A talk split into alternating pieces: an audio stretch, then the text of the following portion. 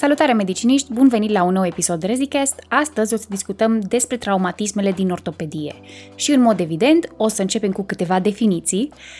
În primul rând, fractura este definită ca și o pierdere a continuității osoase, în timp ce subluxația este definită ca și o leziune la nivelul unei articulații, adică atunci când suprafețele articulare prezintă o zonă care nu mai este în contact. Și în acest caz, totuși, reducerea poate să aibă loc spontan, spre deosebire de o luxație, atunci când suprafețele articulare nu mai sunt deloc în contact. Și începem cu fracturile, care prezintă o mulțime de clasificări, în funcție de tip, de localizare, de angulație, de numărul liniilor de fractură și traiectul lor, respectiv despre modul de apariție și deplasare. Ca și tip, fracturile pot să fie închise atunci când mucoasa sau tegumentul din jurul osului respectiv este intactă sau deschise atunci când există o discontinuitate.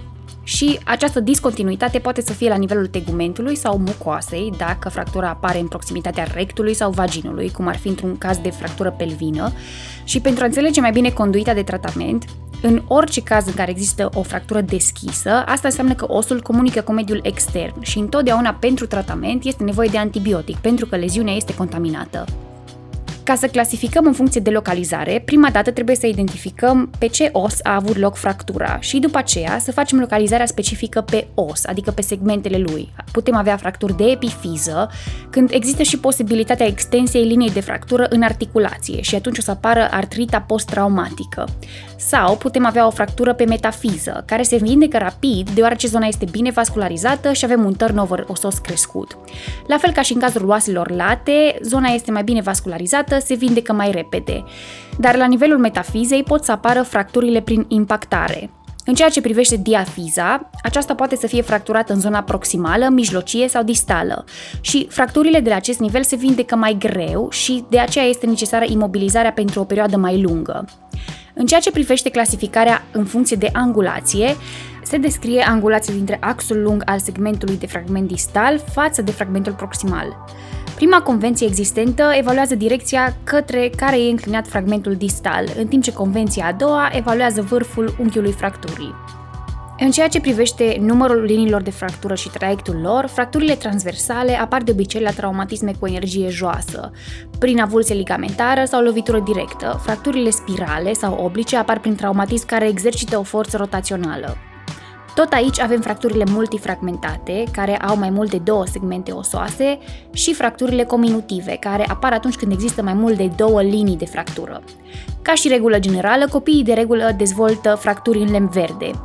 Fracturile prin compactare sunt cele pe care le întâlnim la nivelul oaselor trabeculare și cel mai adesea o să le vedem la nivelul corpilor vertebrali.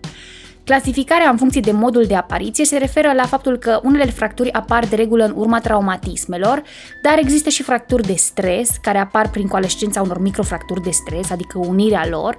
Și aici avem ca și predominanți pacienți cei care sunt în armată sau sportivii care depun brusc un efort mare. Tot în funcție de modul de apariție, putem discuta și despre osul patologic, care apare de obicei prin osteoporoză sau tumoră osoasă metastatică sau primară și pe care se produc foarte ușor fracturi. Clasificarea în funcție de deplasare este clasificată după fractură, pentru că fragmentele osoase pot să fie deplasate prin forța exercitată de tensiunea mușchilor, de gravitație sau de leziunea traumatică.